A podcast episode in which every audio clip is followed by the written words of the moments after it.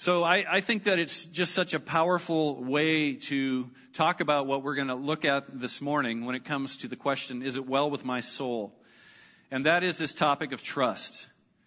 And as we've just seen through this conversation um, about, you know, sex trafficking and human slavery, that trust is broken all over the world because of the selfishness of men.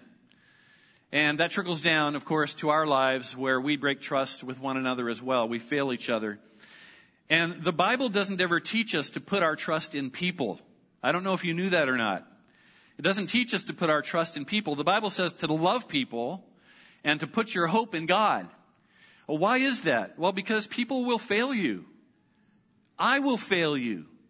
You'll fail me. We'll fail each other. Now, that doesn't mean we don't build trusting relationships. Yes, of course we do.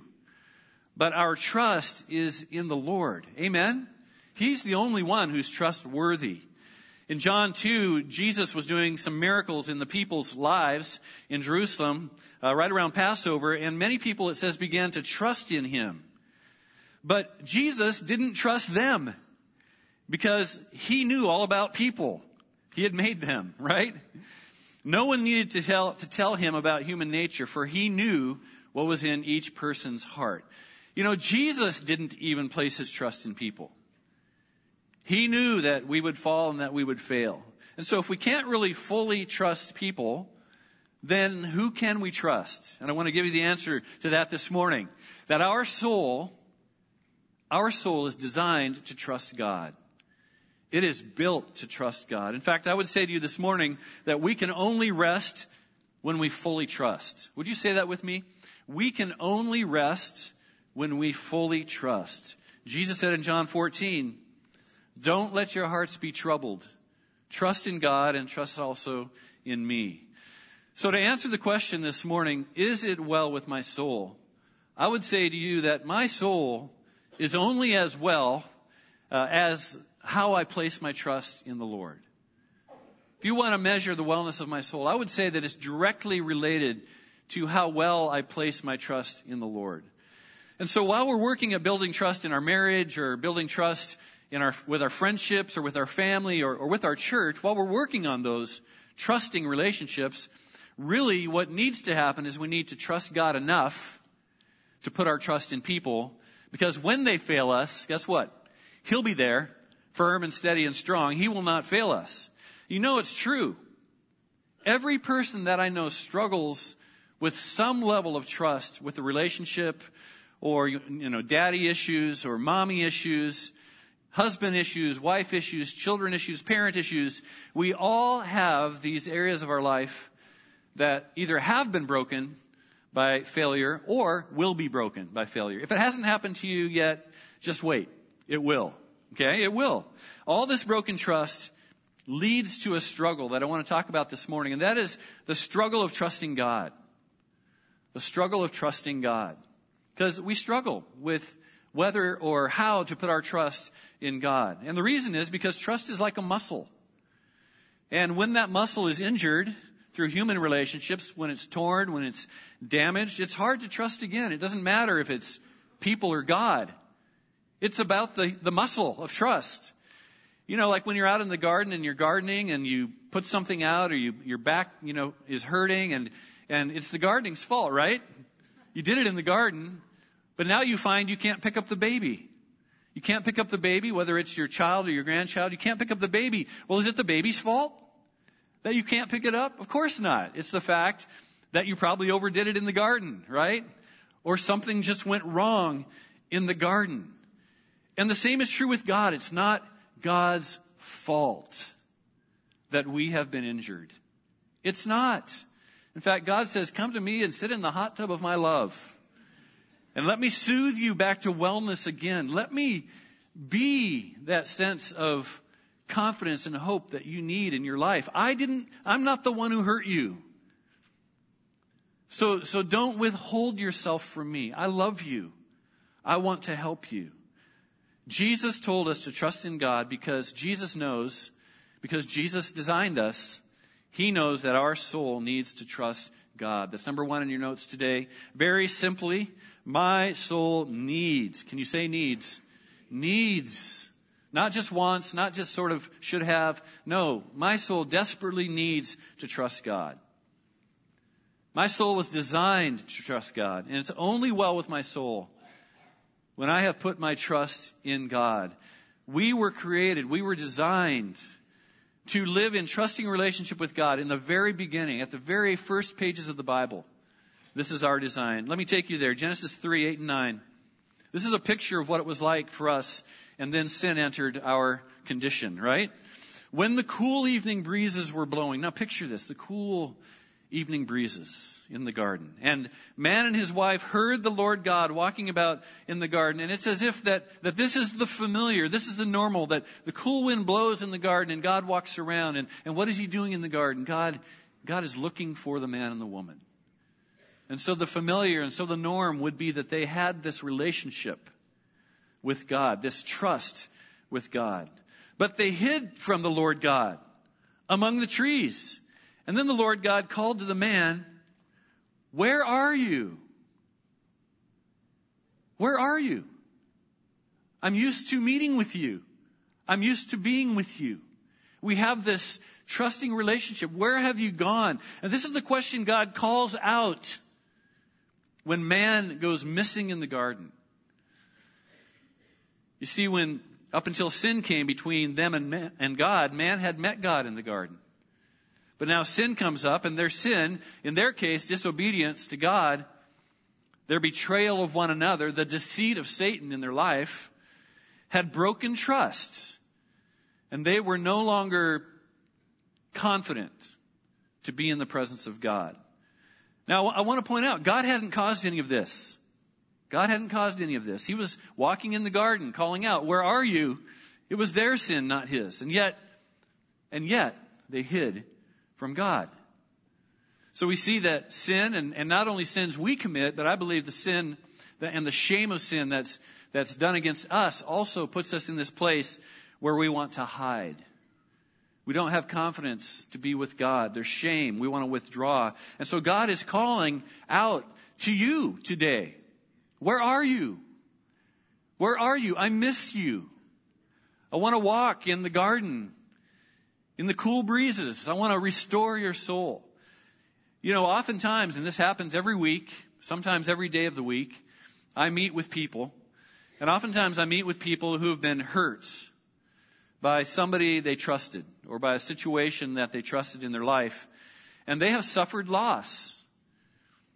And sometimes it can be just the world and the curse of this world that we live in that has brought loss to their life. And in almost every case, they have withdrawn to some degree from Jesus. And really, their big problem is not so much that they suffered loss, but the big problem is that they've withdrawn from Jesus. And so oftentimes the process we engage together is simply bringing them back to that place where they realize that Jesus wants to be with them. Jesus wants to help them. Jesus wants to meet them there. But they've withdrawn from God, and that just doesn't make any sense. Why withdraw from the one who knows you and the one who made you and the one who loves you and the one who wants to restore your soul? Why withdraw from him?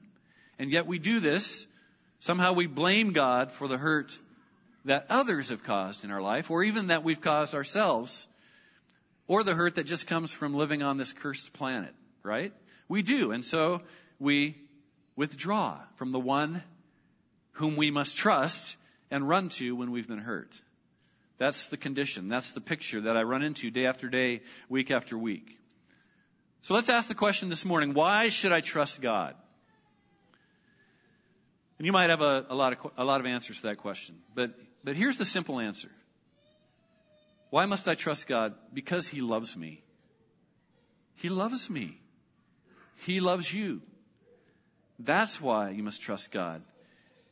And really, let me say to you this morning that He's the only one who truly loves you without any ulterior motives. As humans, we always have a motive for our love. We want to be loved in return, or there's something, you know, like we're impossible to love that purely. It's impossible for us. God is the only one who can do that purely, and He's already proven His love for us, right? By giving His life for us. So He's proven His love for us, that He loves us. Jesus told us, you're going to have trouble in this world. But take heart, I've overcome the world. Now listen, if Jesus has said to us, trust me, you're never going to have any pain in this world. Now that would be untrustworthy. Because that would be lying. That would be deceiving us as our Savior. But no, that's not what He said. He said, you're gonna have trouble. But trust me, I've overcome. And when you come to me, by the way, I've got mercy for you. And I have grace for you. And I have strength for you. And I have restoration for your soul. That's what I have for you. He says it's gonna be painful. It's gonna be painful, but that doesn't mean I don't love you. I love you. So whatever it is you're going through today, here's what I want you to know that your Savior loves you. And I know that sounds strange being as we're all in church, but I'm telling you, this is what I see over and over. This is the condition of us, even as Christians, that we often doubt the goodness of God and His love for us when we're going through a hard time. And that would be probably 60 or 70% of us this morning. So I want to just encourage you with that, that He loves you. And just because the world is bad sometimes doesn't mean that changes his love for you.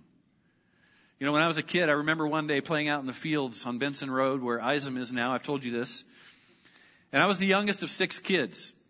Um, some people say I was the baby of the family. Don't believe a word of it. I had the hardest life ever.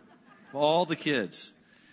And I was about six years old and I stepped on a ground hive out in the field and I was immediately covered with bees and stung all over my body and I got swarmed and the thing that was most traumatic for me, in fact, I, I can't, I was thinking this morning, I can't really remember the stinging so much. Here's what I remember. I remember my oldest brother Jed, who was out in the field with me, pulled off his thong, I, I mean, pulled off his sandal. Uh, we called them thongs back then. That's a whole different thing now, right? Pulled off his flip flop off of his foot and starts whacking me with it. And he's trying to kill the bees. But I'm like, why is my brother whacking me with his flip flop? And it was traumatic for me, you know? And so they get me home and they get me into a soda bath because that's what you did back then. You didn't go to emergency. You went to the bathtub and you got a soda bath, right? Now I guess I could have blamed my dad for letting me go out and enjoy the fields, playing out in the fields with my brothers and sisters, not enough supervision. I guess I could have blamed him, or I could have said to God, God, you could have kept this from happening to me.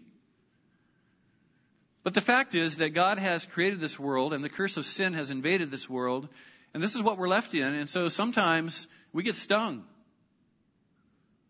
Sometimes we get stung, and God allows it to happen because we live in this world. He doesn't restrict us.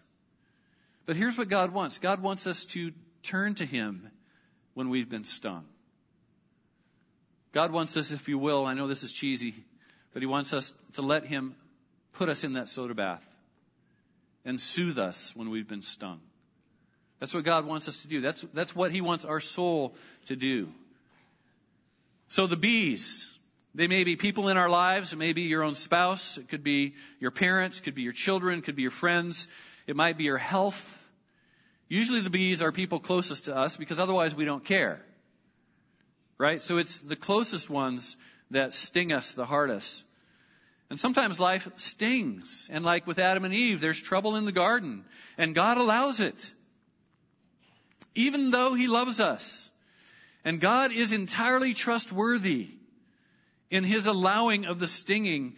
And He wants us to run to Him when we're in pain. He wants us to trust Him. He wants us to let Him soothe our broken and hurting soul. In fact, I would say to you today that often that's the only place we can find rest for our soul.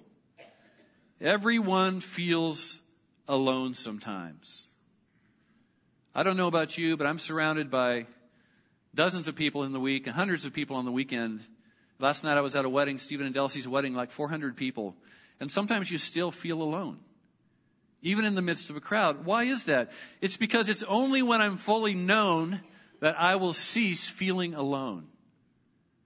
And so sometimes we can be in a crowd of people, we can have activity in our life, but we don't feel fully known. And so, like I said last week, it's only in the presence, in the comfort, in the trusting of our Heavenly Father that we can be fully known in our trouble. And how many of you know that it's in trouble that we become vulnerable to be known. And God wants to know us in our trouble. It's the best opportunity He has to know us at the deepest levels of our soul. So we feel alone in our trouble, and God wants us to turn to Him.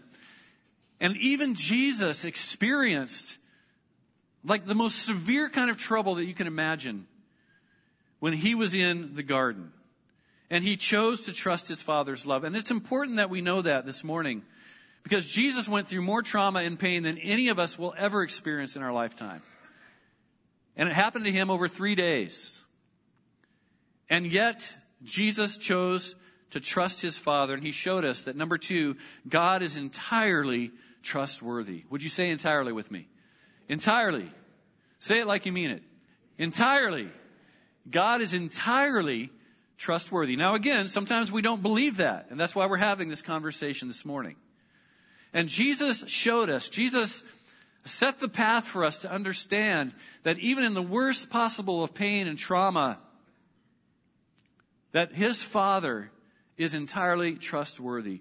Jesus trusted his Father entirely, even though his trouble, his trauma, his pain was severe, and his Father had even allowed him and even led him into this trouble. And yet he still trusted his dad. He still trusted his dad. Even though he's in the worst pain ever, ever. Not just physically, but emotionally and spiritually. Worst pain ever known to mankind. Nobody will ever come close to this pain.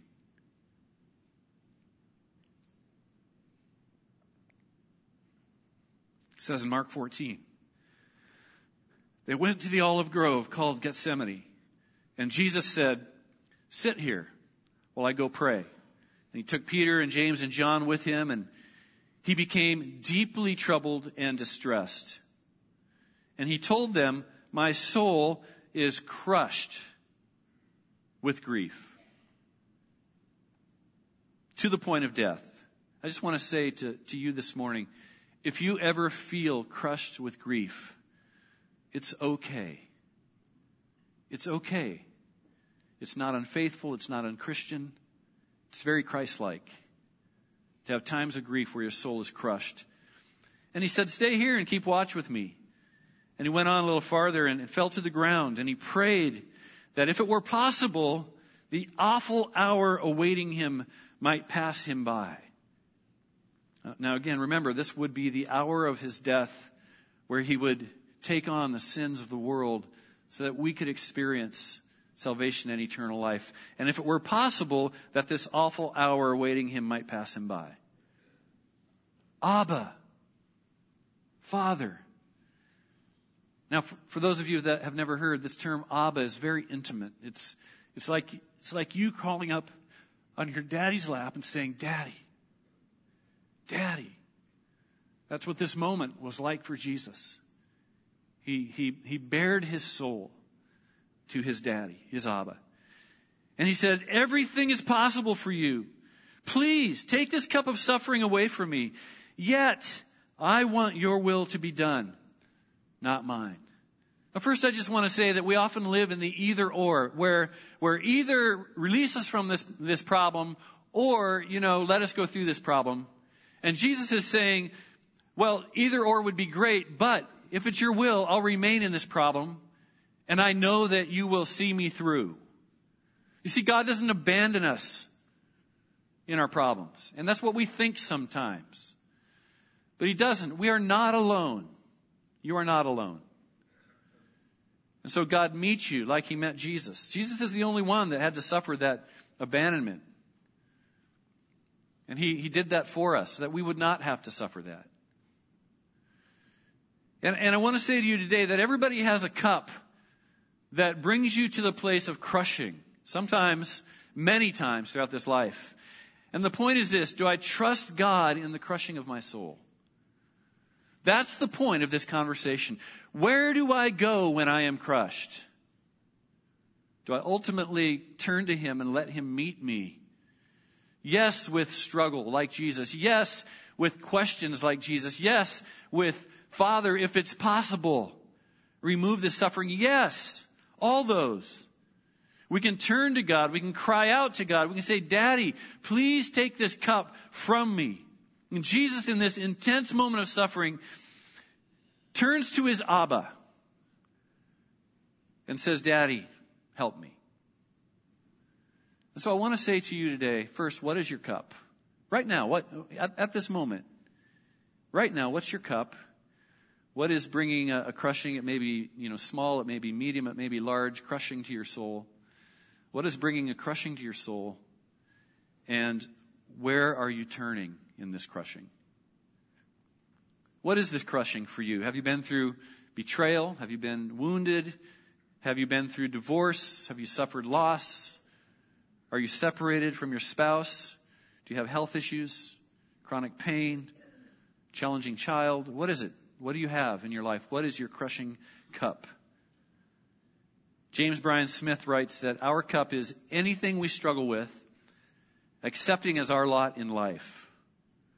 And our cup is usually the thing that makes it difficult to believe God is good. You know, so for me, I've had cups of crushing in my life. I've told you these before. I, I had a time where I had a back injury, so I had to miss some opportunities in athletics. Was crushing at the time. I look back now and I see God's mercy and I see what He had for me. I've had crushings in relationships. I've had crushing in our marriage for a time. Praise the Lord, it's good now. I have, I've had a lot of crushings in life. I've had loss in my life. You know, David had those crushings. He was betrayed by the man that he longed to serve. Imagine that. Hunted down to be killed by the man that he longed to serve. King Saul. And, and David chose to remain loyal to him and to not lift his hand against his king. And David, in the midst of that, running and hiding, says in Psalm 28, The Lord is my strength and shield. I trust him with all my heart. He helps me, and my heart is filled with joy. I burst out in songs of thanksgiving. It's interesting that David was probably in the place called En Gedi at that time. We talk about En Gedi refuge this morning. David was hiding out in En Gedi while Saul was hunting him down. What David's telling us is in the midst of being hunted down like an animal, I find that God is entirely trustworthy. And so, like David, Jesus trusted his Abba, even though, would you say even though with me today? Even though, those words have become life to me. The even those of life. When you cry out to God and He doesn't deliver you the way you think He should or, or you would like, that's where you insert the even though. God, even though it hasn't turned out the way I wanted, I will trust you. I will trust you because God is trustworthy. Jesus showed us that our relationship to the Father is a trusting response to known love. Known love. Love that's been proven to you. God has proven. He doesn't have to prove himself anymore.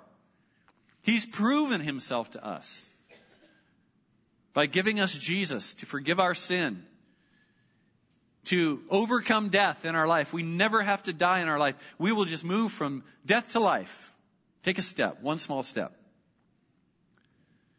And He provided a place in eternity for us. Instead of hell, we will get heaven. He has proven Himself and His love for us when Jesus gave His life on the cross for us. So Jesus lived what Job said in Job 13, even though He slay me, I will hope in Him. Would you read that with me today? Would you sort of make it a confession with me today? even though this might be hard for you, and if you can't actually believe it when you say it, make it your faith confession. What I mean by that is this is how I want to believe, okay? Let's say it together. Even though he slay me, I will hope in him. That is the goal for every one of us. And we feel like we've been slayed many times just through emotional slaying or through physical pain slaying or through slaying of loss. We feel slayed a lot. And so we can truly pray, even though you slay me, Lord, in my heart or in my mind or in my body, yet I will praise you. Yet I will place my trust in you. So rather than withdraw from God, we, we let Him be our defense like David. We let Him be our light in the dark place. Psalm 27, David said, The Lord is my light and my salvation. Whom shall I fear? The Lord is the defense of my life. Whom shall I dread? You have dread in your life, you have fear in your life, you have anxiety in your life. Trust the Lord. Trust God. Place your trust in Him. Jesus proved that God is our true Father. If you, like me, had a father that was less than perfect, you know, my kids have a father that's left, less than perfect. Uh, their father's less than perfect. None of us fathers are perfect. Only one, and that is our Abba. He's perfect without sin. So not only will not God sin against you, God cannot sin against you. And so while He can allow things into your life that are painful, God is committed to using those things in our life to bring us to a deeper place of trust and dependence on Him and to grow our character. We talked about this a couple of weeks ago. And so, and so, we must trust in His love, knowing that even though we experience pain in our soul, like Jesus, the resurrection is coming. How many of you know Friday's here, but Sunday's coming, right? It's the truth. David said in Psalm 56, When I'm afraid, I will put my trust in you. In God, whose word I praise. In God, I have put my trust. I shall not be afraid. What can mere man do to me? You know, Gethsemane, where Jesus chose to place his trust in God. Do you know what this word means, Gethsemane? The olive press. The place of pressing. The place where you are pressed so hard that the oils run out of you. Jesus was pressed like an olive in Gethsemane. He was pressed in his spirit. He was pressed in his soul beyond what any of us can even imagine. The weight of the sins of the world would be put upon him. Can you imagine? No, you can't. Your own sin is heavy. The sin of people against you in your life is heavy. Imagine the sin of all the world being placed upon you. And the pressing and the crushing. Dr. Luke tells us Jesus was under such pressure, such agony of spirit, Luke says, that his sweat fell to the ground like great drops of blood. And we don't know if that was actual drops of blood caused by this pressure in his soul or, or just great, great sweating of the pressure. But in his emotional pain, what Jesus did was he pressed into God's presence. And that's what helped his death, his pain, become redemptive for us. He pressed into God's presence. And so, like Jesus, number three in your notes today, like Jesus, I must press into his presence when I am under pressure. I must press into his presence when I am under pressure. David said it simply like this in Psalm 46 Be still and know that I am God. My soul needs to press into his presence. Your soul needs to press into his presence when you're feeling the pressure. To focus on the Father, like Jesus did. Not just on the cup. Now, I'm not saying live in denial of the cup. No, I'm saying while you're drinking the cup of bitterness in your life, while you're in the midst of the struggle, and the pain and the heartache, you focus on the Father and the goodness of Him. We press into His presence. How do you do that? Well, you press in through prayer. You talk it out with God. Prayer is still the, the most old fashioned, but the most effective way to press through the pressure. Jesus said, pray like this in Matthew 6. Our Father who is in heaven. In other words, He's near us. He's with us. He's around us. Heaven for the Jews was around them. It was not some far place away. It was simply another dimension that we lived among the angels and the demons and the presence of God. It wasn't far, far away. It was right here. Our Father is around us, is what the Jews believed. Hallowed be your name. He is holy. He is pure. He can't be involved in sinning against you. You can trust His nature. He has your best interest in mind. Your kingdom come, your will be done on earth as it is in heaven. That God is powerful, powerful over the pressure. And He can bring heaven into your situation and your condition. You can trust that. Give us this day our daily bread that God provides, that He cares. He will give you just what you need for this day. It's the story of manna. If, if, you, if you keep trying to save it up, it'll spoil. But if you trust God for your daily bread, He will give it to you. You will have enough for this day. Forgive us our debts as we have forgiven our debtors, that God forgives and, and He cleanses us from all unrighteousness. And we can trust that His cleansing puts us in position to walk in the garden with our Abba, to be in His presence.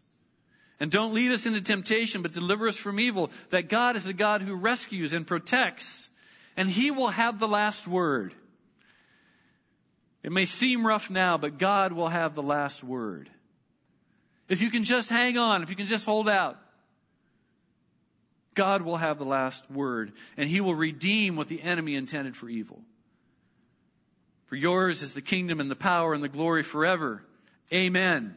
That we trust in the end that God will be glorified because we belong to Him and we place our life in His hands. That is what we believe.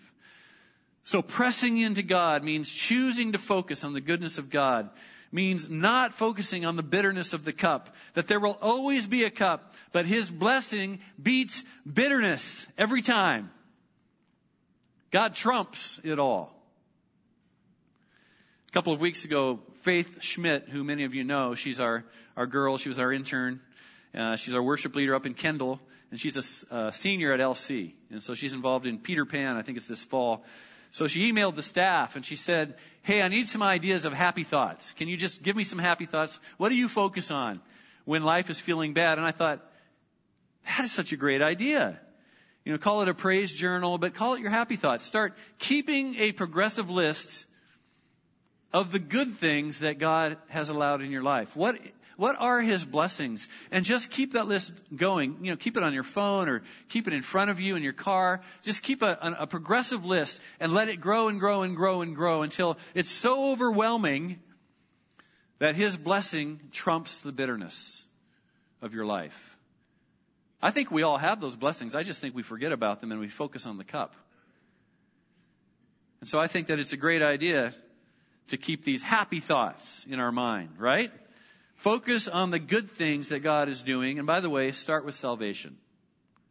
Start with salvation. Psalm 37:3 Trust in the Lord and do good. Trusting in the Lord results in doing good things for others. You don't just focus on yourself, but you start to give yourself away. Psalm 13, 5 and 6. I trust in your unfailing love. I will rejoice because you've rescued me. I will sing to the Lord because he is good to me. Trusting in the Lord results in worship. And then Isaiah 30:15. This is what the sovereign Lord, the Holy One of Israel says. In repentance and rest is your salvation. In quietness and trust is your strength. Would you bow your heads with me this morning? Let's just respond to God's word. Becky's going to come and she's going to sing a song. And while she does that this morning, what I want us to do is just focus on the truth of the words of this song. But I want to pray and just set our hearts ready for this this morning. Father, this morning, we're at so many different places when it comes to trust. But the answer is the same for all of us. To simply not focus on the bitter cup, but to be still in your presence and to focus on who you are and your love for us. And to be able to say, yes, there is pain, but I choose to press in. That there's a strength that simply comes from being still and being convinced that you are enough for us. So, Lord, in our moment of struggle today, we say, God, meet us here and remind us that we can trust you by being still, by knowing that you are God.